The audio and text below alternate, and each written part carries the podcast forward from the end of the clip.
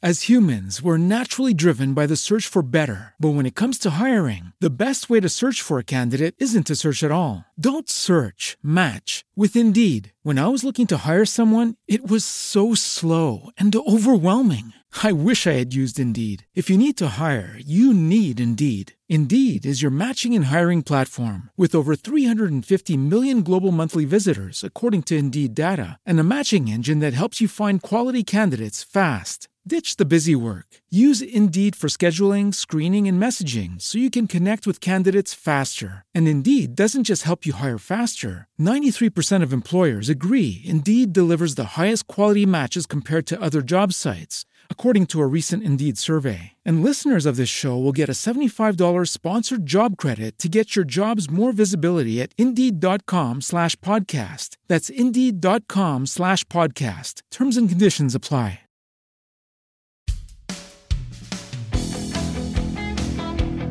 Hey y'all, thanks for listening to Killer Queens. Or KQ if you're nasty. Welcome to the show where two 90s loving country chicks gab about true crime and tell each other to talk to the hand because the face ain't listening. I'm Torella. And I'm Tori. And we're sisters who have always loved true crime and decided to turn that obsession into a show with a light take on the topic. Kind of like diet true crime, it's all the flavor and fewer calories. Hmm. Now, with our show, you'll get true crime, 90s nostalgia, and a few four letter words sprinkled in. Because I always say that Polly Pockets and true crime go together like peas and carrots. Be sure to check out our case submission form on our website at killerqueenspodcast.com and follow us on social media and YouTube. Now grab your Surge, your 3D Cool Ranch Doritos, and your Kitten Surprise, and let's get into the episode. This episode contains discussion of murder and assault with a weapon, mentions of mental illness, suicide, rape, and drug use. Listener discretion is advised. In 2013, Caleb Kai Lawrence McGillvary became an internet viral sensation after giving an interview following a traffic accident and assault. As a result of his viral fame, Kai received several offers from various news and entertainment agencies asking for interviews or appearances, with Jimmy Kimmel Live eventually landing the coveted appearance. For a few months, Kai would appear at random places throughout the country, that was until he was arrested in May of 2013 for the murder of 73 year old New Jersey attorney Joseph Galfy. Hey, you guys, welcome to Killer Queens. If you've never been here before, we want to give you just a little information about how the show is set up and what it's meant to accomplish. If you have been here before, welcome back. You can just use that handy skip ahead feature here if you want to. We want to give a message to friends and family of the victims. We know that there may be someone involved in the case who might listen one day, and we want you to know that our intention is to only bring awareness to this case. And while we do use personal stories in some instances and our own humor in order to tell the story in a way that listeners can relate, we have the utmost respect for victims and their families. We created Killer Queens to be a place where we can have open discussions about cases just like you would with friends. We are not investigators.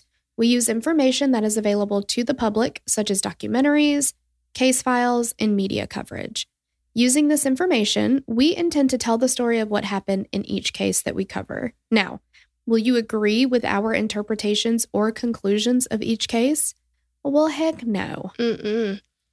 We each approach cases from different perspectives, life experiences, and beliefs that we already have in place. And sometimes these differences are slight, yet they can be wide enough to cause divide and upset some of those listening. We do our best to present the facts as we find them in our research, but we do bring our own perspectives to the case. We understand that you will too. We want you to know that this is a safe space to discuss differences and opinions in a civilized manner. Our style may not be your personal preference, and if that's the case, we know you'll be able to find one of the many other shows out there to tell the story the way you want to hear it. We can be grown ups about it if you can. Now, if we are your cup of tea and you want even more KQ, you can join our Patreon and get access to our entire catalog of episodes ad free and access to bonus episodes too. And I'll give you just a little hint if you're an ad skipper, um, but you still want the deals that we have from our sponsors each week, you can scroll down to the show notes and see what coupons we have available for you right down there. But you didn't hear it from us. Mm-mm, mm-mm, that's a pro tip, but I, I'll deny ever sharing it. Right. So, all that being said, let's get into the story. All right. Well, um, this is a case that you probably know from the Netflix documentary Mm-hmm. which was called The hatchet wielding hitchhiker. Okay, it didn't have Kai in the name. I don't think so. Okay, yeah, the hatchet wielding hitchhiker. It is. uh It's a doozy, you guys. There's gonna. It's about to be a wild ride. We do want to first thank me and Jasmine B for requesting this case. Wow. Thank you. Oh, you're welcome. I know, right? Thank yourself. Yeah. Um, but also Jasmine. And then thanks to Mark for writing this one up for us. Yes, we appreciate it. Yes, for sure. All right. So, again, we kind of feel like the best place to start with this is where most, I don't know. I never heard about Kai before this documentary. I don't remember that happening. No, I don't either. But I have a friend who she was like, I remember when this was on the news. I remember all of this stuff. And I was like, really? Yeah, Like, I don't I, I don't remember it at all. Very interesting. But yeah, I guess some people do. Um so the documentary dropped this year on January 10th, 2023. It is described as a shocking documentary that chronicles a happy go lucky nomad's ascent to viral stardom and the steep downward spiral that resulted in his imprisonment.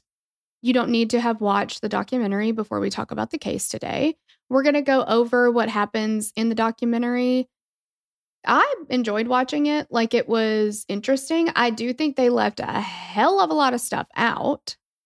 Yeah. With regards to his, like, why he's in jail now. Mhm. They really, really focused on the viral sensation thing.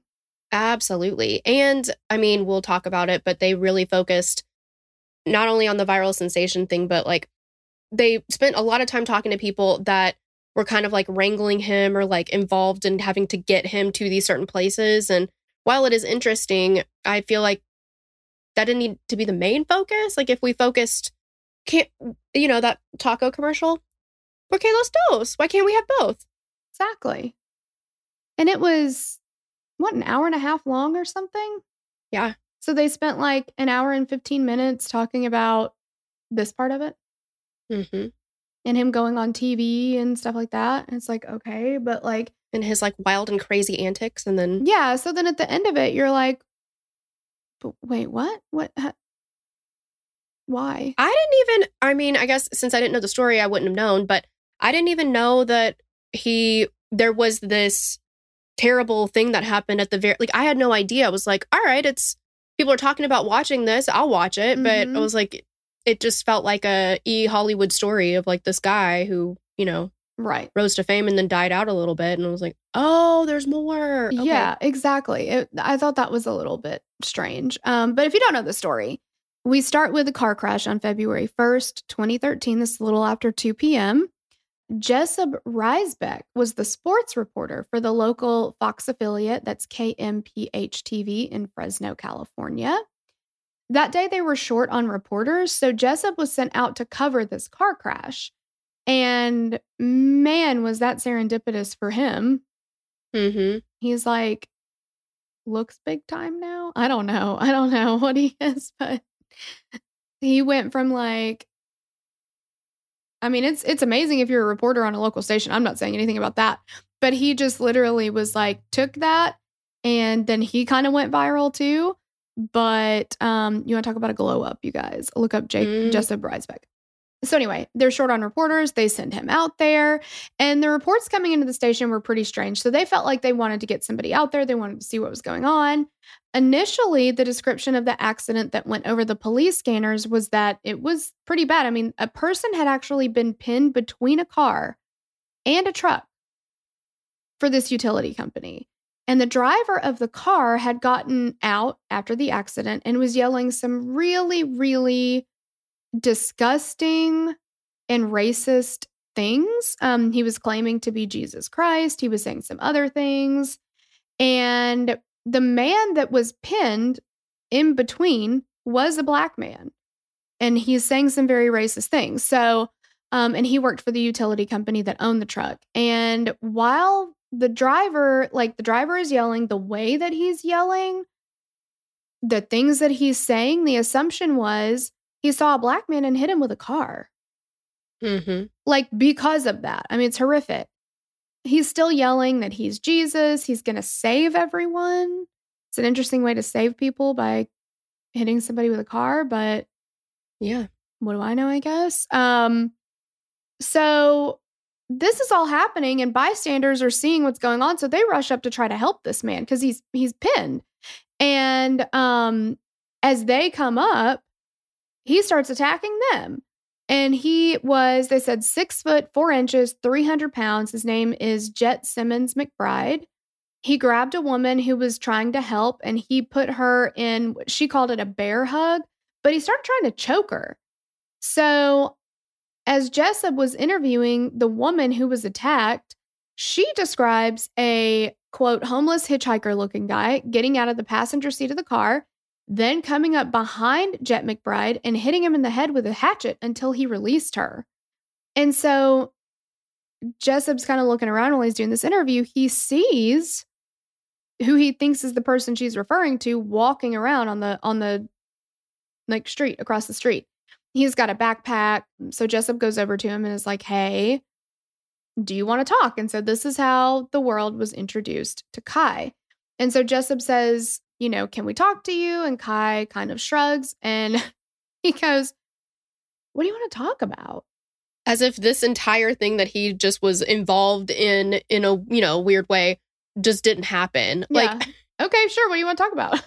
yeah, I react way more dramatically over tiny little things that, you know, like God, don't even get me started about the insect that I found in my bed. I, I I can't stop talking about that. That was a big moment in my life. This is completely different. And he's like, "What's the big deal? Like, what do you I know it's like, what is that what do you want to talk to me for?" episode of Friends where wasn't it the one with the football and Thanksgiving and somebody asked Phoebe something and she's like, Oh, I thought you meant in life. Like, what do you Yes. what was it? They were in the huddle, and they were like, "Okay, Phoebe, what do you?" I can't remember the exactly how they- question, Yeah, but it was like very obviously pertaining to the football game. And she's like, Oh, I thought you meant in life. like, yes. It was so funny. That's kind of what that reminded me of. Um, but we've got a little clip here. Can we talk to you? Do you mind? What do you want to talk about? What happened today? Well, Well, went straight out of Dogtown, skateboarding, surfing it up. the first thing he wanted to do was send a loving message to whoever sees this interview. And it's powerful. It gives me goosebumps. Like he had just been through this crazy, what to most people would be a traumatic situation. And he turned to the camera and he looked right in the camera. Before I say anything else, I want to say no matter what you've done, you deserve respect. Even if you make mistakes, you're lovable. And it doesn't matter your look skills or age or size or anything, you're worthwhile. No one could ever take that away from you. Now, He just had such a different perspective of what he was supposed to do in that moment. I look over the guy's pin there. Buddy gets out, and these two women are trying to help him. He runs up and he grabs one of them, man. Like a guy that big can snap a woman's neck like a pencil stick. So I fucking ran up behind him with a hatchet. Smash, smash, smash. Yeah. Who would expect a hatchet wielding hitchhiker to be coming to save the day? So at one point, Kai says that woman was in danger. He had just finished what looked like at the time killing somebody. And if I hadn't done that, he would have killed more people. And when he was asked why he was even with the driver, like why he was riding with Jett McBride, he's like, I was just hitchhiking. I just met him. And he's like, thank God I was hitchhiking. Like, you know, because what else would have happened? And he said that, you know, while they were driving, McBride was saying some pretty disturbing things. And he just kept telling Kai that he was Jesus Christ. And he said, at one point, he said that he'd been in the Virgin Islands one time. And at that time, he had raped a 14 year old girl. He also said that McBride told him, I've come to realize I'm Jesus Christ and I can get away with anything that I want to. And then he says, Watch this. And then that's when he drives into the worker. So after Kai gives this interview to Jessup, other reporters come up and they're like, hey, hey, hey, you know, we want to talk to you. We want to talk to you.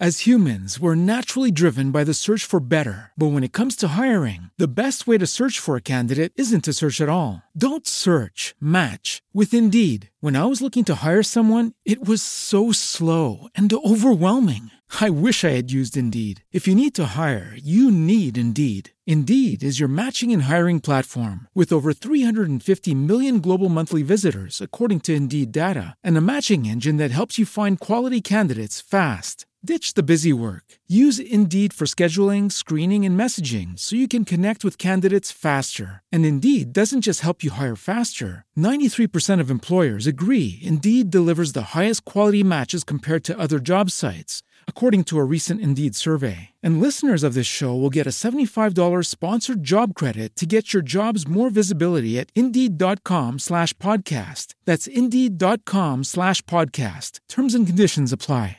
What if everyone thought you murdered your best friend? And what if you can't remember that night? And what if the truth doesn't matter? The Washington Post says Amy Tintera's Listen for the Lie is an edgy mystery novel whose true crime storyline draws you in like the podcast Serial. A Good Morning America book club pick that Stephen King calls a page turner from the first sentence to the very last. Listen for the Lie is on sale now everywhere books are sold. To Jessup's surprise, because it seemed like Kai was like cool talking with everybody. He's really charismatic. He seemed like he was enjoying the spotlight. He was like, okay, everybody's going to get an interview with him, right? And Kai was like, nope, bye. Like, he wouldn't talk to anybody else. And then he just sort of walked away. Yeah. So after the incident, Kai was questioned by the police. He was released. The day after the accident, Jessup uploaded his interview with Kai to the YouTube. Now, this is 2013. Mm-hmm. That took some time. Early YouTube and days. Early YouTube, yeah. So he uploads it and it immediately went viral. And as of today, it has 8.1 million views. The Gregory brothers, who did It's Corn, you know, I don't know the other ones. I don't either. There's Chrissy Wake Up, Bed Intruder song, but it's Cone. That's my that's the only one that that song lives absolute rent free in my head. mm-hmm. Absolutely. We cannot talk about having corn for dinner. And then I'm like, the big lump of nuts, it has the truth. like I just can't not sing it. But Exactly. so they sampled that interview and they made a song with it. They auto tuned it or whatever because, you know, Kai's famous quote is smash, smash, smash. And like they made a whole thing about it. So there's that. But after seeing this interview, everybody wanted a piece of Kai. The entertainment industry wanted a piece of Kai. And honestly, it's disgusting. Mm-hmm. Like, nobody looked at him and thought, and look, his mental health issues are not hard to spot. Nobody looked at him and said, let's get him some help. Let's get him some food. You know, like, I mean, it, it came along with it that they would, you know, give him food or whatever, but all they saw when they looked at him was dollar signs. So, all of these like TV producers and all these people were trying to get with him. So, the Jimmy Kimmel show wanted to get him on their show. And then the producers who worked with or who worked on Keeping Up with the Kardashians wanted to do a reality show with Kai. But they couldn't find him because, as he liked to say, he was home free. He did not have an address. So they had to try to figure out how to find him. So they go to his Facebook account, and a lot of people reached out to him on Facebook. And if they couldn't get him there, they just contacted Jessup.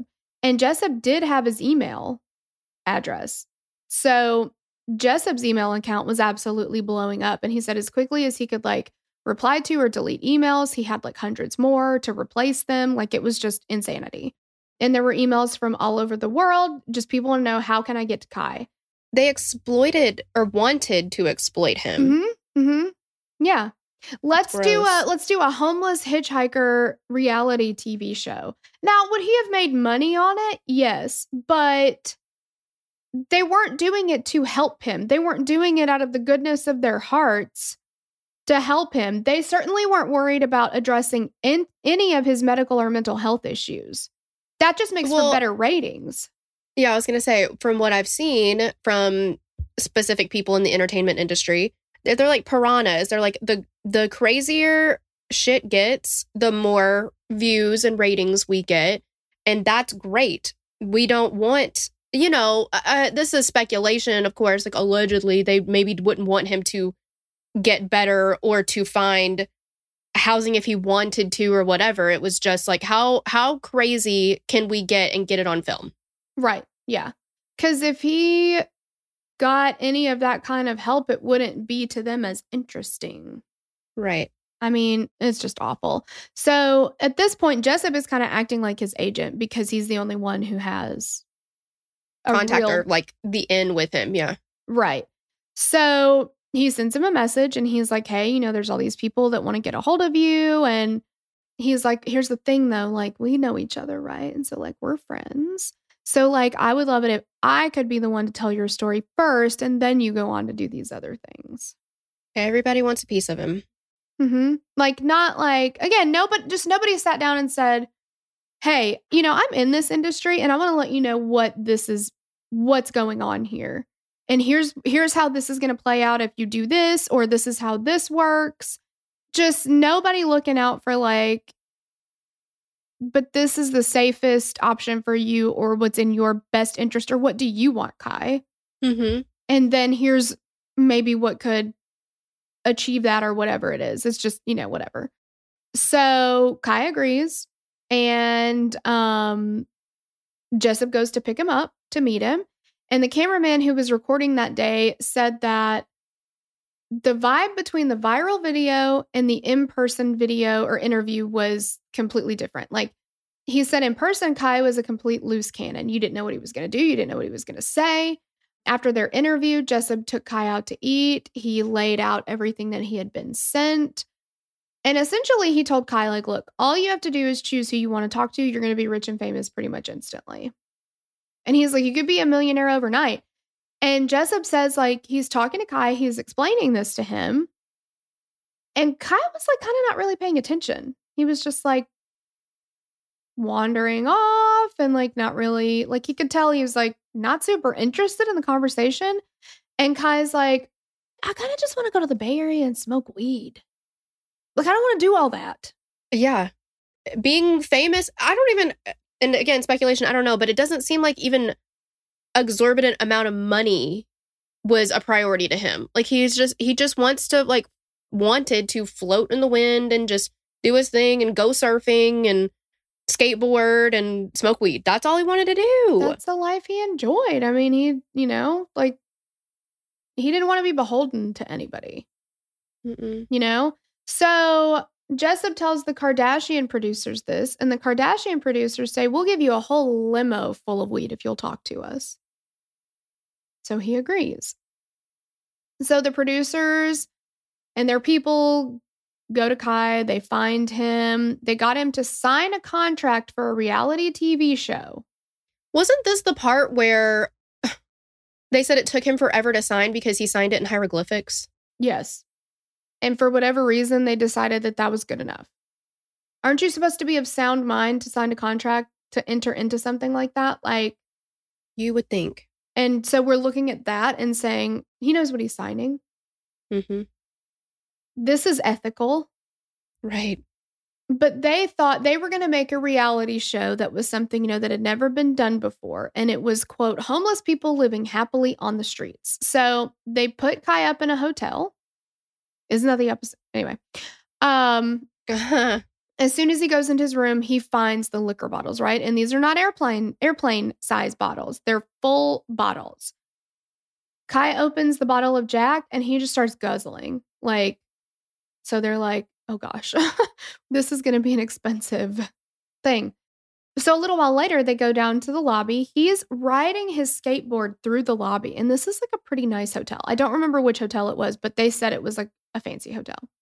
And he leaves. At this point, they've got a handler to make sure he gets, you know, I think of like get him to the Greek, like just get him there, yeah. you know, just get him from one place to the other. But that's their job. And the handler was like, I didn't know it was going to be this hard. So after or as they're leaving, security comes out and says, he can't come back in here. Like, you can't do that. You cannot ride your skateboard through the lobby. Like, absolutely not. Well, and they didn't even know that he had gone outside and peed on the sidewalk before he even went into the hotel. So, exactly. Yeah. So, there's, you know, there's some stuff happening that is not uh compatible with the vibe they're trying to give off. So, they're like he's just he can't come back. So after they got kicked out, Kai took off running down the road. He pulls out a knife. He tries to throw it into the ground. At this point, the producers are like, I don't know if we can do a show with this guy, right? And like one of the guys that I guess was a handler was like, he's not going to be able to report to set every day. He's not going to be able to show up for call time or whatever it is, you know? You don't know when he's going to be where. You don't know what's going to happen. You don't like, this is not somebody who's going to be like, okay, I have to go to work every day at eight o'clock or whatever, you know? Like, that's right. just never going to happen. So they're kind of in this like, man, I don't know. What are we going to do? But in the meantime, he has this appearance on Jimmy Kimmel scheduled. And that was on February the 11th. So not long after his appearance on Kimmel, which was so awkward. Oh my gosh, it was so cringy. It was so cringy. He just sort of disappeared and went back out on the road. And he would pop up randomly on social media at various places, usually in videos of people like recognizing him, like, oh my God, you're Kai. And they take a video and post it or whatever. And it just kind of like Jimmy Kimmel was sort of the like height. And then it started to just all come down from there. As humans, we're naturally driven by the search for better. But when it comes to hiring, the best way to search for a candidate isn't to search at all. Don't search, match with Indeed. When I was looking to hire someone, it was so slow and overwhelming. I wish I had used Indeed. If you need to hire, you need Indeed. Indeed is your matching and hiring platform with over 350 million global monthly visitors, according to Indeed data, and a matching engine that helps you find quality candidates fast. Ditch the busy work. Use Indeed for scheduling, screening, and messaging so you can connect with candidates faster. And Indeed doesn't just help you hire faster. 93% of employers agree Indeed delivers the highest quality matches compared to other job sites, according to a recent Indeed survey. And listeners of this show will get a $75 sponsored job credit to get your jobs more visibility at Indeed.com slash podcast. That's Indeed.com slash podcast. Terms and conditions apply. So, in one interview after the initial incident, Kai said, quote, as far as anybody I grew up with is concerned, I'm already dead. And in Kai's mind, it was him against the world. It that's what it seemed like it was like for him. And after his arrest, a lot of his relatives came out and spoke about Kai and his past. And the Netflix documentary touched on his childhood a little bit, and to put it lightly, it was less than uh, stellar. Mm-hmm. Kai was born in Canada, and when he was around four years old, his parents separated. Kai was born as Caleb McGillvary, and it appears that he changed his name when he cut ties with his family. His cousin said that growing up with Kai, he was very loud, he was very funny, but he was also mischievous. And he said that when they were young, he, the cousin, he said that he had a normal childhood. He was able to act like a, a like a little boy, like go outside, play with friends in the neighborhood, that kind of stuff. But Kai wasn't allowed to do those things. And his cousin put it as, quote, he wasn't given that privilege. And Kai was kept locked in his room for long periods of time. There were thick, dark blankets over his windows to make it look like it was dark outside. And his cousin said that even though the blankets were there, Kai could hear the other little kids outside playing. And he said, the cousin said, you know, growing up, they knew that Kai had it difficult. When he was around 13 years old, Kai started or tried to start a fire in his house. And not long after, Shirley, who is Kai's mother, decided to send him to Bosco Homes, which is basically a facility where they send troubled teens who need a home. The cousin said that as they were growing up, Kai had basically a hair trigger. He had a difficult time distinguishing when someone was laughing with him or laughing at him, and that really upset him. And if he thought that you were laughing at him or making fun of him, he would go into what the cousin said, quote, little rages, but he would snap out of them pretty quickly. And the cousin also said that he feels like Kai had has mental health issues, which for all his childhood were basically untreated. Kai's father, Gil, later said that he thinks Kai has post traumatic stress disorder from the way that he grew up. Wonder why. right? Exactly. They actually did interview Shirley in the documentary. I was shocked. I was going to say it was surprising to see her because she's not the cousin and other people kind of well Kai himself didn't really paint the way that he was brought up in the best light. And so for her to go on there and she kind of defended it. She said that she never locked him in his room for hours on end. And she did, quote, occasionally have to prevent him from leaving his room too early because he would wake up sometimes before she did. And then when he did this, he would get into stuff that she said could harm him. So that, according to her, maybe in her eyes, she was being responsible and preventing him from getting into things that could hurt him. And she seemed to think that it was in his best interest and for his safety. And she said that doctors leaned towards an ADHD diagnosis, but no clear cut diagnosis for Kai has ever come out. Kai's experience in the group home wasn't great either. He would be sent from one to another to another. And in these, one of these homes, Kai claimed that he was physically and mentally abused. His father said later that he felt like Kai resented him because of the divorce. In the divorce proceedings, Shirley got custody of Kai, and afterwards, Gil remarried and he went on to have more children. And he felt like Kai was angry with him for having a new family and not coming to rescue him from the group homes that he was being forced I mean, to live in. Did he try?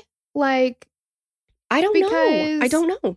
If he tried and he was unsuccessful, that's one thing. But like, you know, your child is living in group homes. It it felt very much to me like everybody was just like, it's too much trouble. Yeah. I don't know. I mean, it's it's sad. Mm-hmm. It's really sad. And I, you know, I, I don't know, know. at that time, mental health care, we still have a super, super long way to go, but it was not what it is today.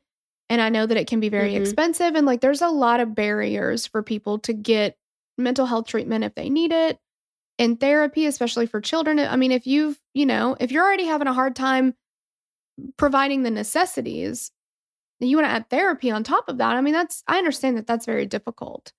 But you would think, and I don't know how it is. I honestly don't, I'm not familiar or well versed with the way custody goes for, you know, I've heard some things I don't know. I've never been in a custody battle or anything like that. And I don't, absolutely don't know how it goes in Canada because this is, he's from right. Canada.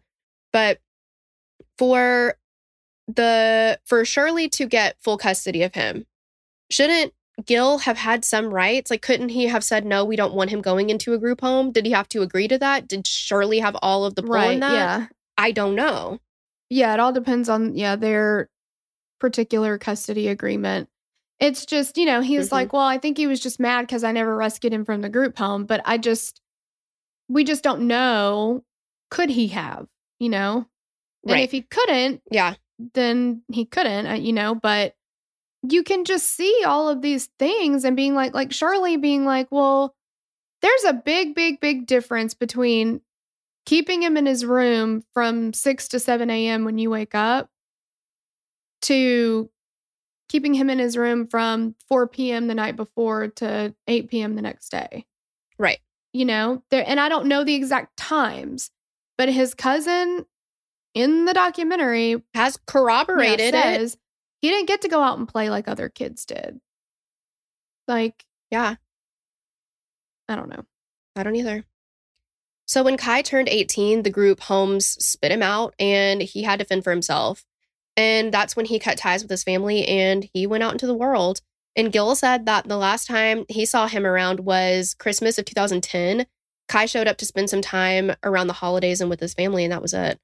So in 2013, Kai kind of popped back up into their lives when he went viral from the interview. And Shirley said that she was worried because Kai was so trusting in everyone he met, and she thought that he would get taken advantage of.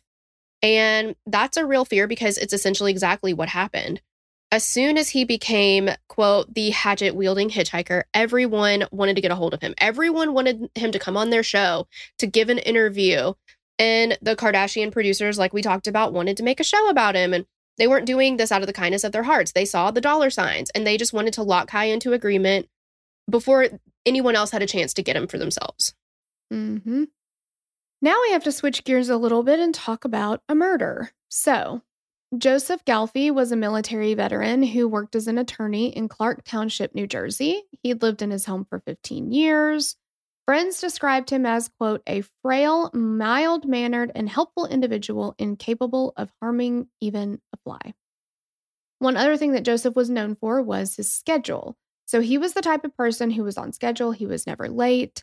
And so it came as a pretty big surprise to one of Joseph's neighbors when they received a call from his former secretary on May 13th, 2013. She said that the, inter- the attorney was expected in court that morning but didn't show up. And then she couldn't reach him on his cell phone. Now that's a big damn deal. Like, Mm-hmm. This is not the way Joseph behaves. Yeah. Well, and like even if you're a really, really regimented person and you always have the schedule or whatever, it's concerning if you don't like maybe show up to work. But he was supposed to be in court. Mm-hmm. I mean, that you like that's not a thing where you can be like, oh shoot, I ran late, or like, like you can't do that. There's a judge there. Like it's court. You can't, you know, so that's like everybody's red flags just went way up. So Bob is the neighbor. He goes over to check on Joseph but he sees that his newspaper is still laying on the front porch and the house is like eerily quiet. So he calls the police and asks them to do a welfare check. It did not go well. The 73 year old was found dead in a pool of blood on the floor of his master bedroom, just clothed in his underwear and socks. The home wasn't in bad condition. It wasn't ransacked. There were no signs of forced entry. So the authorities did not suspect a break in.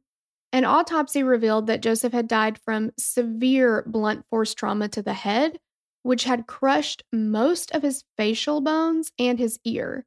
And after some deliberation, it was concluded that he had likely been stomped to death. That is what a oh gosh, it's it's just awful. Like what a terrible I know, way to that's go. horrific. Due to the lack of signs of forced entry and the house being surprisingly organized, the investigators believed that Joseph knew who had attacked him. So they're going through the crime scene and they've found a paper under the laptop in the family room with the phone number of Kai Lawrence. And they also found a train ticket from the morning of May the 12th, 2013. The detectives went to the train station and pulled the surveillance footage. And they were able to identify the victim buying a ticket and speaking to a man with what they called crazy hair. And so they identified him as Caleb McGillvary, which is Kai Lawrence. About three months or so after his interview with Jessup and going viral, Kai posted the following on Facebook quote, What would you do if you woke up with a groggy head, metallic taste in your mouth in a stranger's house, walk to the mirror, and you guys, I'm I'm gonna be a grown up here, I knew this was to be tough for you. and seen cum dripping from the side of your face from your mouth and started retching, realizing that someone had drugged, raped, and blown their fucking load in you. What would you do? And that was May 14th, 2013. I'm proud of you. You you did great. Thank you. Thank you very much. My question, if this was if this happened the night before, and I'm not trying to be I'm not trying to be vulgar, but like I'm assuming what he means is residue dripping. It's not going to still be actually dripping. I don't know. My, that was my first like and I I don't know. There's just there's a lot of questions around all of this. So the way he describes it is almost like it is physically dripping. But anyway, so investigators started to look for Kai. Uh, obviously, they'd seen the interview. They saw Kai talking about, and look, like it doesn't look great because this person has been possibly stomped to death, but their head being smashed in. And he's on YouTube going smash, smash, smash, and being like, proud of it. You know, before that, everybody w- was laughing it up, right? Like, ha ha ha, smash him in the Well, head. he was heralded as a Mhm. hero. and everybody seemed, yeah, just like, good job for. And look, that guy needed to be stopped, and he didn't do it with the the sharp end. I mean, he I think he started with the dull end and then he Flipped it flipped it around, around yeah. and did it with the sharp end. that guy lived, which is everybody lived in that situation, which is honestly incredible. But like he's talking about this like you know, he he wasn't sitting there like, "Oh my god, I I had I had to hit somebody in the head with a hatchet to get them off of somebody. Like he wasn't um in any type of emotional distress or anything after having done that. He seemed pretty excited about it. Everybody around him was real excited about it. Like, yeah. And then and then you just see everybody quoting, you know, smash, smash, so mash. People made t-shirts and like, I don't know, it's a whole thing. So Mm-hmm. The investigators kind of looked at that as like a proclivity to violence. There's a Yeah. pattern. Like he obviously enjoyed it. He's done it before, you know, whatever. So, and if he feels like he's doing something to protect somebody, what's he willing to do, kind of thing. They talked with authorities back in California, but they didn't ha- really have any way to contact Kai. So Jessup reached out to Kai to try to find him, but he got no response. Then investigators learned that Kai had planned on meeting a fan in the area, and when they contacted her, she confirmed that she had seen Kai and she had pictures. So at this point, Kai has cut his hair shorter. He's pretty much buzzed it at this point. Eh, maybe not buzzed. It's very short. Yeah. It was short though. Yeah, he had very long hair before that. And he had a really large like face and neck tattoo that he'd gotten. So he's not making it really easy for him to just blend in at this point. But they also don't know what they're looking for. You know, like it's it's changed his appearance a lot. Yeah. You know, like what you're looking for is somebody with long hair and That's true. no face tattoos and then now all of a sudden it's like well um, i don't know if you if you're looking for that person and then you see somebody who has got short hair and a Mhm. massive face and neck tattoo Right. Like, you're like, oh, that's nope, not, not it. Yeah. The only thing that kind of jacked with that, if that was the plan, is that somebody told him he got that. So then it's like, Yeah. Ew. Eh. whoops. And she said she was shocked at first because of the short hair, because he it was not short even when they made plans. It had, you know, he had just cut it. And so and of course they took pictures together, so he they used these to try to find him. On May 16th, 2013, in Philadelphia, a Starbucks employee looked up and saw Kai getting coffee. And so the employee called the police. They show up, but Kai was nowhere to be found. One officer thought that the nearby Greyhound station might be where Kai went. And sure enough, there he was. So they call for backup. Kai is arrested without incident. And as they were walking Kai past the press after his arrest, which is also very frustrating because you know, I mean, I guess the press has police scanners and stuff too, but you know, somebody called somebody and was like, hey, we're about to arrest that guy, the hitchhiker guy. Come get it on camera. You know, just fuck off. Right. So the the press is saying, "Can you just tell us what happened?" And Kai just says, "I've been advised by an attorney not to say anything to you guys. I'd like to say thank you to all the supporters." And you know, when he talked to Jessup in that first interview, the first thing he said is like, "No matter what you've done, you deserve love." And like, I don't know, there's a there's definitely a kind spirit somewhere in there, right? Mm-hmm absolutely Hey, you guys, have you ever wondered about the backstory, like why we call our dad Miss KB? We have gotten this question so many times, we thought we'd release a little freebie for you. so we recorded a patreon exclusive q&a last year and be warned we were outside and there was some wind where we answered this question and we want y'all to have the answer even if you're not a patron Yeah, so be sure to head to killerqueens.link slash Miss KB, M-I-S-S-K-B, and grab the audio. And don't forget, if you want the full Q&A or access to our entire catalog of over 450 patron-only episodes with all our regular episodes ad-free, you can join the Patreon for less than one and a half Starbucks drinks per month. I mean, that's a good deal. It's a steal. It is. It's a steal. You'll get four episodes per week from us, all ad-free, plus anything fun we do like Q&As or literally anything else. So definitely check it out. And not every tier includes every episode.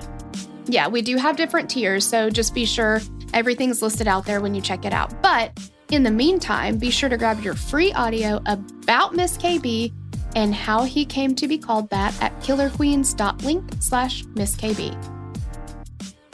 So, in his interrogation, investigators asked Kai what happened, and he said that he met Galfy in Times Square when Galfy approached him and asked where he was headed. And he, Galfy apparently said like he looked like he was lost or something. So Kai told him he was going to Jersey, and Galfy said that he was heading that way as well. And then he offered him some food and a ride. And Kai said, quote, at first I thought he was really nice, and then he fucking raped me. And Kai goes on to say that after they ate, they go to Galfy's house, they drink some beer. He said that Galfy put the beer in a glass, pouring out of the bottle.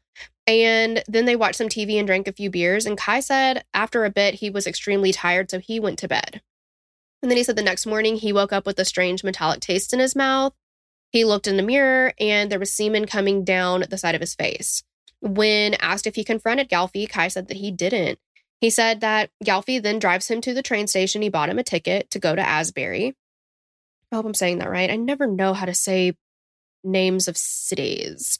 But I know. Well, it's really disappointing that you don't know the name of every city in the whole world. I know. I mean, do your research. I'm human. I'm sorry.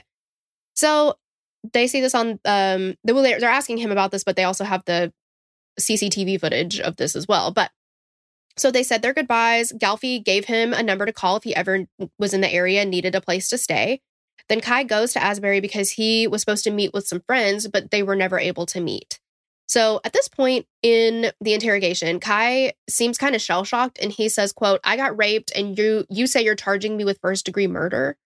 And the detective is like, Yeah. And then asks Kai what he did next. Kai went back to the train station and he said he called Galfy to see if he could stay another night with him. Kai said they ate cheeseburgers, drank a few beers, and that's all he could remember from that night. And he said the next thing he remembered was waking up on the floor with Galfy trying to pull his pants down, and Galfy is only dressed in his underwear. Kai says that he hit him, and Galfy was trying to throw him around, and Kai said all he could remember was that he hit him. And he couldn't say if he used his hands or elbow. Maybe he kneed him. He doesn't really know. And then finally, he hit Galfy in the head and he got off of him. And at this point in the interview, Kai said, quote, I should probably talk to a lawyer, shouldn't I? And the detective said, I can't give you legal advice. That's up to you. Kai then said that he did want to talk to a lawyer, and the detective stopped questioning him. But before they left, they were like, okay, once I walk out of this room, I won't be able to talk to you again. I can't help you. Exactly. Do you have any questions for us? And Kai asks him what the penalty for that crime is in New Jersey. And detectives are like, look, that's up to a judge and a jury to decide. I can't tell you. And Kai asks if the death penalty is legal in New Jersey, and they say, um, okay, we're done now. Okay. You asked for an attorney, so we're gonna have to stop talking, okay? Good luck. Yep. They said good luck. They walked out of the room. Why ask if he has any questions? So you can be That's like, I I, mean, that is literally like calling to tell somebody you can't fucking talk right now. Exactly. Hello, I can't talk. Yeah. Can't uh can't answer that one. Anything else? No, can't answer that one. No. Mm-mm. Look, you're the one who said you didn't want to talk to us. So I'm not obligated to answer any of your questions. Like- gaslighting, son of a bitch. Mhm. What was a question that they would have answered? exactly. Exactly. like, do you have any questions? I can't answer any questions. You wait, hang on. Why do you yeah. you asked me about any questions. Like, and I hate the I can't give you legal advice, okay?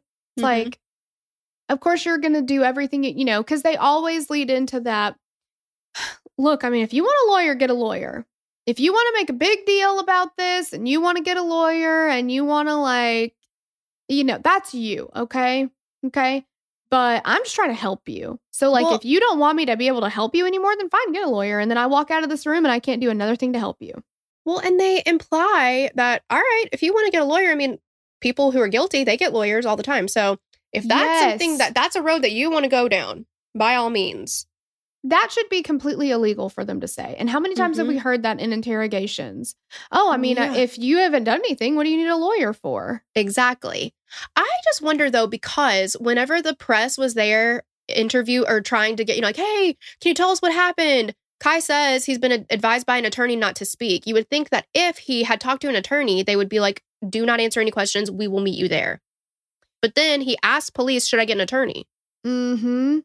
That's very interesting too. Yeah, I wonder at what point he did talk to a lawyer because if he did talk to a lawyer before that, then this whole interrogation should not have been used at all, right? 100%. It's like they, because any lawyer, if you're put in this position, if you call somebody and you say, I've been arrested for murder, they are going to say, don't speak to them. Don't say anything. Yep. You just tell them I'm on the way. Yeah. Yeah. So I just, I don't understand that the timeline of that kind of stuff, but I don't know. hmm Kai was charged with Galfy's murder, and throughout the interrogation process and leading up to his trial, he maintained that he acted in self defense. The police maintained that the sexual encounter between the two was consensual and that Kai had planned the murder, making it premeditated. What evidence do you have of this, please? Well, I mean, my God, how many times have we talked about that too? Like, they don't have a reason for this line of thought, but they're like, well, from what we can surmise, it seems as, you know, it's like you just Mm-hmm. maybe, Yeah. but where's the proof? Like, you don't Well, have any. Yeah, because you've got a defendant saying, well, I acted in self defense. And then you have the prosecutor being like, no, we, our investigation revealed that this was a consensual encounter. hmm They might never, ever, ever bring any evidence forward that proves that, but they say, our, our investigation has revealed blah, blah, blah, blah, blah.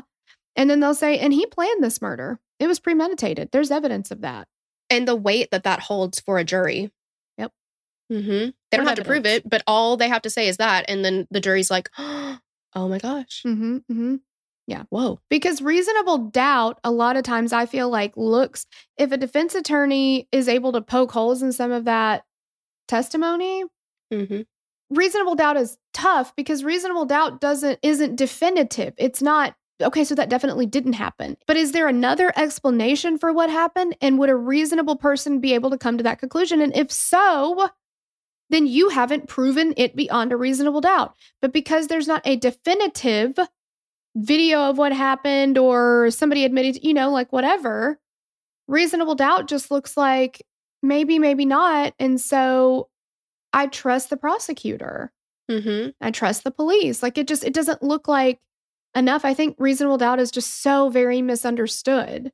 hmm And it's not like the defense can be like, well, our investigation has concluded that it was it was done in self-defense. Because they would have to show proof of that. hmm Yeah, absolutely. Mm-hmm. Burden of proof is on them. So Kai told them after the viral video in California that he had no need to have sex with men like Galfy. He said, quote, Do you know how many hot chicks, never mind, even if I was gay, do you know how many hot guys wanted to fuck me after that shit in California?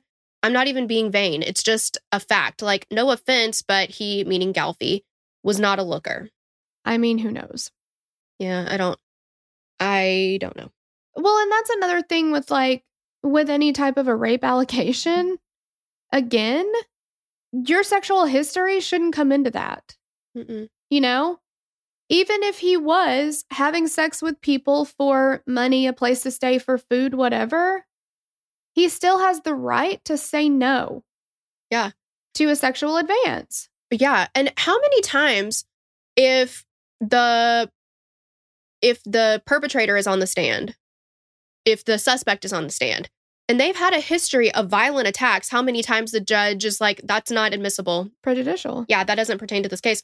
We're not going to let allow it to be entered into evidence. And it's like, "Oh, so the victim Mhm. is being tried and, you know, looked at for everything that they've done in the past, but it doesn't pertain to the other person. right. It just it doesn't. And like you said, you can be and I'm not saying this is not like I'm not saying that Kai was this way, but you can be the most promiscuous person in the entire world. You can let your freak flag fly, do whatever you want to consenting adults, do it, get it. Doesn't mean that other somebody has the right to do something like this to you.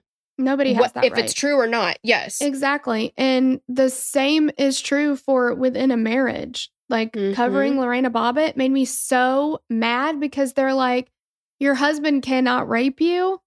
Oh, but yes, he can. Yeah. Because I, I can have sex with my husband three times a day if I want to. But tomorrow, if I don't want to do it, then that's a no. I feel like I I, I like Why to bring say it up. Yeah, the tea. It's the tea. Did you want sweet tea yesterday? Yeah. Does that mean that you have to have it today? No, because you might not want it today, Yeah, maybe you, You might, tea today. but you might not. Yeah, Mhm. not consent. So, Mhm. Kai remained in jail until his trial started, and in June of 2013, he was hospitalized for self-inflicted wounds awaiting trial. His trial did not. Okay, so June of 2013, he's hospitalized. He's already been in in jail since May. His trial didn't take place until April of 2019. It's almost six years later. It's insane. As humans, we're naturally driven by the search for better. But when it comes to hiring, the best way to search for a candidate isn't to search at all. Don't search, match with Indeed. When I was looking to hire someone, it was so slow and overwhelming.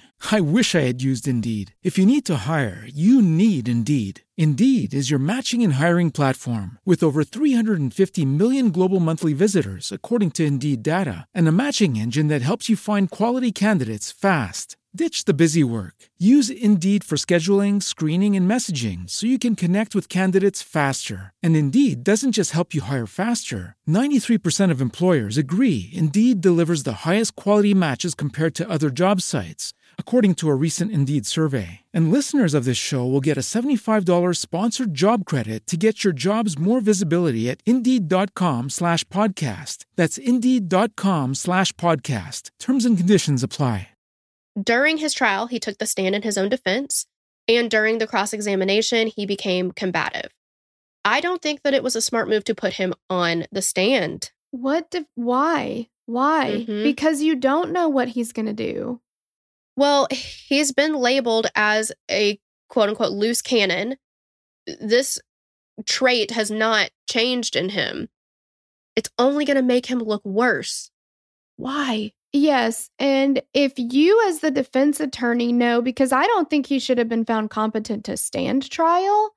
So if you, as a defense attorney, knows that that should be the case, unless he was like, let's put him on the stand so the jury can see that he's not mentally competent to stand trial, I don't know. But I mean, that's a bold move, Cotton. Let's see if it pays off. Like that obviously did not go in their favor. Right. So if you know that your client is because he tried to have his attorney fired and he tried to represent himself and like all these things, that the judge wouldn't allow it because that's not in his best interest. Why the judge never looked at that and said, you know what? I don't think he I don't think he's competent Right. mentally to stand trial. We need to get we need to get him into some treatment. During closing arguments, Kai had an outburst and it almost caused the judge to expel him from the courtroom. Yeah. If you if you are genuinely doing what you need to do in your own best interest for your own defense then you're not going to do that Mm-mm. like it's just evidence all over the place of him not being competent Absolutely. So Kai was found guilty of first degree murder and given 57 years in prison, and he had to serve at least 85% of that, which is roughly 43 years after the five plus years that he had served awaiting trial. After the trial, Kai appealed, which was denied in August of 2021. He was, or when he was in custody leading up to his trial, Kai was kept in solitary confinement at the Union County Jail. This is 23 hours a day, 7 days a week in segregation, which is supposed or which is considered to be quote cruel and unusual punishment. And that is of course a gross violation of constitutional rights.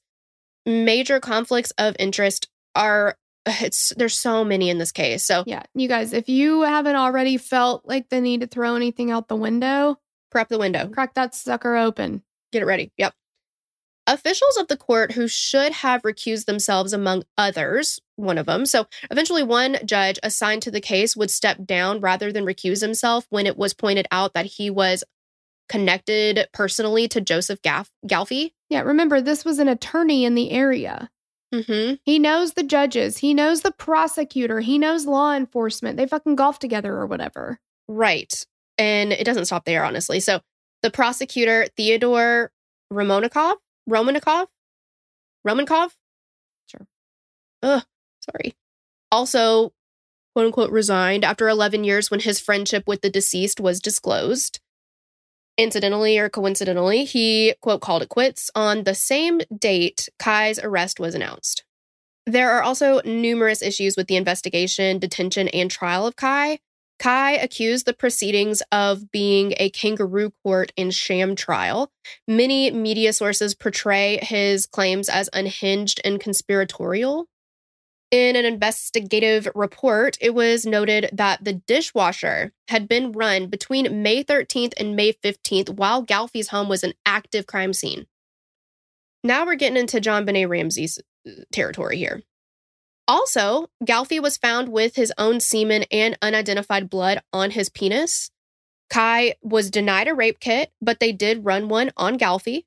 The cups that were said to have been used when Galfy drugged Kai with the beer were washed by investigators. Tox screen was ordered on Galfy, and the tox screen and rape kit were both negative, but they were done on the wrong person. Nobody did one on Kai. So at this point, the prosecution can claim, quote, a rape kit was run and that tox screens were inconclusive.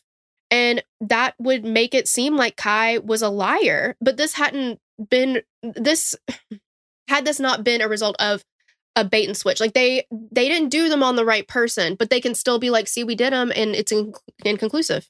Yeah, because I just I don't understand how like a defense attorney either wouldn't have pointed that out or I, I don't know. Like and maybe this defense attorney did. And again, the jury was just like, well, because that's another thing where the prosecution just said, we did a rape kit and it was negative. They just left out the part that they did it on the Wrong person.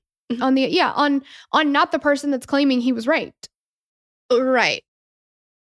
And no one was claiming, not that Galfy could claim that he was drugged, but that's not what we're talking about here.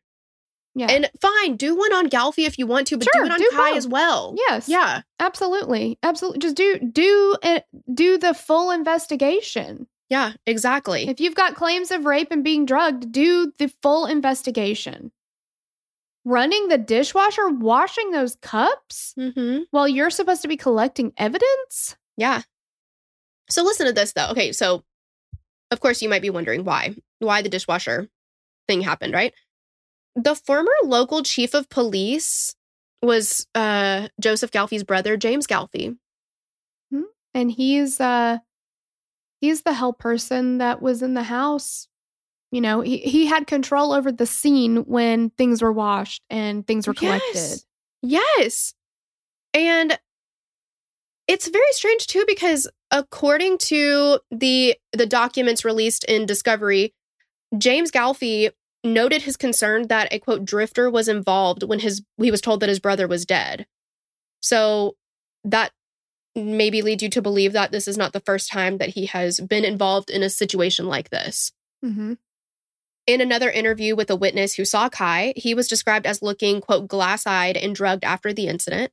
The audio of Kai's interrogation has him emitting an audible sigh when he discovers that the man he accuses of drugging and assaulting him is dead. And on top of this, the expert witness, Dr. Robert Pandina, who refused to run the rape kit on Kai, he claims that he did not know Galfy, and this is a little odd because there was a document from the prosecutor's office which stated that Pandina, quote, unexpectedly received charitable funds from the estate of Joseph Galfy. Hmm. Kind of bizarre, right? If you don't know him, why would that be in his will? Well, hold on. All right. I have a provision in my will that should I be found murdered, that the um any expert witness who testifies on my on the prosecution's behalf in my case, I want them to receive a sum of money from my estate. Okay. That's standard in a will. Just good planning, too, isn't it? Well, It's sure. just so ridiculous. That doesn't I've never heard of that. No. And it- Joseph Galfy is connected to so many different people in the in this in the at the very heart of this if you want to call it an investigation, I don't know if you can. Mm-hmm. Um all they did was investigate Kai. They didn't investigate anybody else. So, I don't know. And I'm not saying that Joseph Galfy deserved to be stomped to death. That is absolutely not what I'm saying. Absolutely not. But if you're going to do an investigation, let's do it thoroughly. Let's do it appropriately and ethically. hmm hmm If you've got somebody claiming self defense, then you need to look into that angle. Absolutely. It does the evidence support self defense or not? I mean, they do this in cases where somebody says they've shot somebody in self defense. And I feel like one of the main ways that we see that that either was or was not is because the person who's been shot, quote, in self defense has had their back turned to them and they've been shot three times in the back or something. You know, they're like, okay, well, that doesn't match. Like, just do the due diligence. Does the evidence match with with claims. Kai's yeah claims or not? Yeah. And we will never know. Mm-mm. I mean, it's been botched, botched job from the get go. And I don't think anybody wants to see their brother, their friend, their neighbor, whatever, as the kind of person who would seem like he's acting in a kind way and just helping someone out, but then drugging and sexually assaulting them. I don't think anybody wants to see that. And I'm absolutely not saying that that's 100% what happened, Mm-hmm. but we'll never know because nobody bothered to, Mhm. I don't know, check. It's your job. Yeah. And because of Kai's, you know, quote, loose cannon personality and the fact that there are some other mental health issues going on and like all that kind of stuff, he's the perfect person to have in this situation. And he's saying, I've been set up, the investigation wasn't done properly, all that kind of stuff. And so everybody around them and everybody in law enforcement was like, well, he's crazy. Right. Why would you believe what he says? And I know that there was this angle of, well, he claims to have been assaulted the night prior and then went back to his house. I know that that is something that people need to because you got to have all of the all of the elements, all of the everything to conduct an investigation properly. But you can't in my opinion, you can't take just that and then throw everything else away. Let's wash all the dishes. Let's watch everything. Because Mhm. just because he went back, if this happened, if if Kai is telling the truth, if he went back, that doesn't mean that he again like the tea thing. And I don't even know if the first time was consent. I don't if if it's what he Right. said is true, it wasn't as far as I'm concerned. That doesn't mean that he should be you should be able to stay with someone who's who offers not under the the understanding that you can be taken advantage of if if they want to. Again, I'm not saying that Mhm. any of that is true. I don't know. Right. And we'll right. never like you said we'll never know. Yeah. And their whole, I think the prosecution's whole premeditation angle is because he went back. And so they're saying, well, he knew that he was sexually assaulted the first time. He knew he was going to be sexually assaulted again. And so he wanted to do this like vigilante justice sort of thing. Well, and they're taking into account the hatchet situation as well, right? Mhm. So your premeditation is solely based on the fact that he went back and you're saying he knew he'd been sexually assaulted before. But again, we don't have any evidence that the first time was consensual. And we don't even have any evidence that it was not, because again, there was nothing investigated. But how do you know? You don't know. You're just saying that's what he said, but he's lying. Right. You have nothing else. Without anything to prove it. It's just outrageous. It's unreal. And Mhm. so, as it stands, Kai is still fighting and maintaining his innocence. And I mean, okay, not really innocence because he admits that it, he murdered Joseph Galfy, but he says that it was in self defense. He was attacked and raped, and he just fought back. And in New Jersey, lethal force is authorized in the case of sexual assault. So, accidentally killing someone who is raping you in the state isn't even manslaughter. And Kai claims that there is a cover up in his case because Galfy was a prominent member of the legal community in the area. And I can see that. I mean, if you take the steps and protocol for something like that, not having his brother investigate the the murder, not having his own brother control the crime scene, change of venue so that you don't have jurors that possibly knew him personally and people involved in the court process. Yeah, all of that. Like if you take the proper steps, then nobody then you've got a solid case if you have the evidence there. But There's no question. Unfortunately, there's no way to go back and redo the investigation because Can't recollect evidence that's gone that's been Uh-uh. washed in the damn dishwasher. mhm, Because if you have those like what finish pods, that that'll get it right clean. I mean, come on. I've seen the commercials. I just I do it every night after I've had dinner. right, yeah.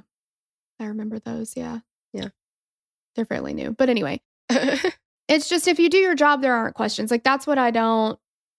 This is one of the only areas in the whole world where you can just be like, yeah, I didn't write it down. Yeah, I didn't. Whatever. I didn't think it had anything to do with it, and and people just be like, well, okay, fine. hmm not the way it's supposed to happen. You're certainly not going to get fired. My God, that's just really jumping Yeah. through hoops. Um, and uh, you know what? How about we give you a promotion instead? And the repercussion is somebody's entire freedom is taken away for Mhm. essentially the rest of their lives. Yeah, and I'm not.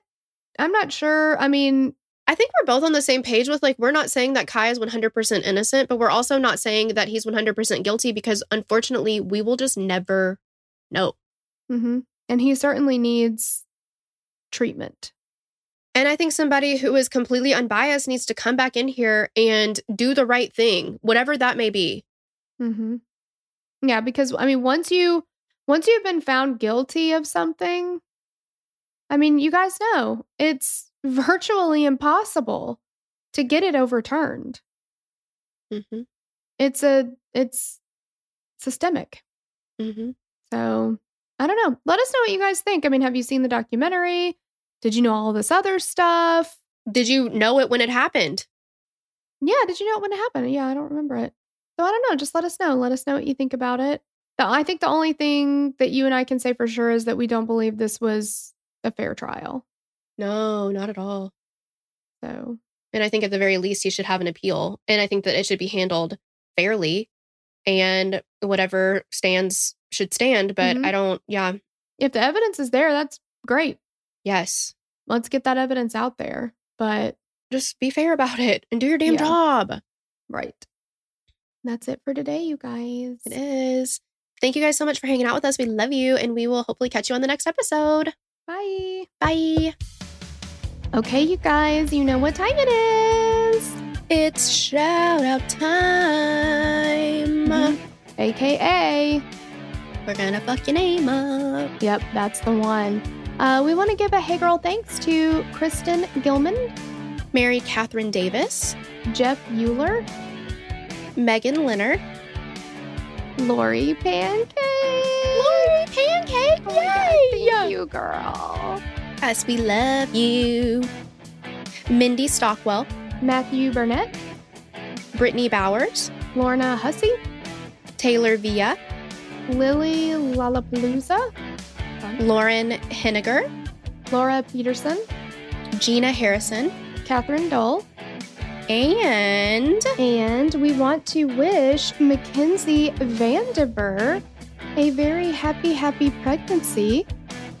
We hope your baby shower was amazing. Oh, and yes. Mac and his wife wanted you to know that they love you, but also that we love you. that we love you too. Yes, Yeah. absolutely.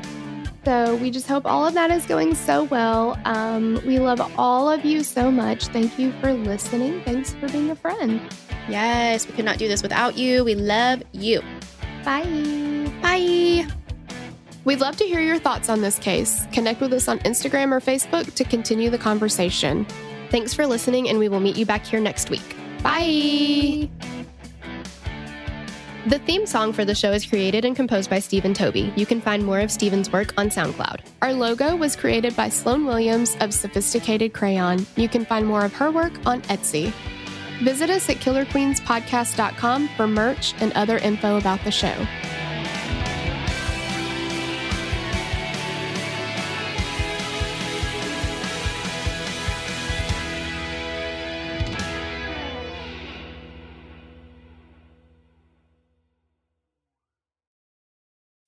As humans, we're naturally driven by the search for better. But when it comes to hiring, the best way to search for a candidate isn't to search at all. Don't search, match with Indeed. When I was looking to hire someone, it was so slow and overwhelming. I wish I had used Indeed. If you need to hire, you need Indeed. Indeed is your matching and hiring platform with over 350 million global monthly visitors, according to Indeed data, and a matching engine that helps you find quality candidates fast. Ditch the busy work. Use Indeed for scheduling, screening, and messaging so you can connect with candidates faster. And Indeed doesn't just help you hire faster. 93% of employers agree Indeed delivers the highest quality matches compared to other job sites, according to a recent Indeed survey. And listeners of this show will get a $75 sponsored job credit to get your jobs more visibility at Indeed.com slash podcast. That's Indeed.com slash podcast. Terms and conditions apply.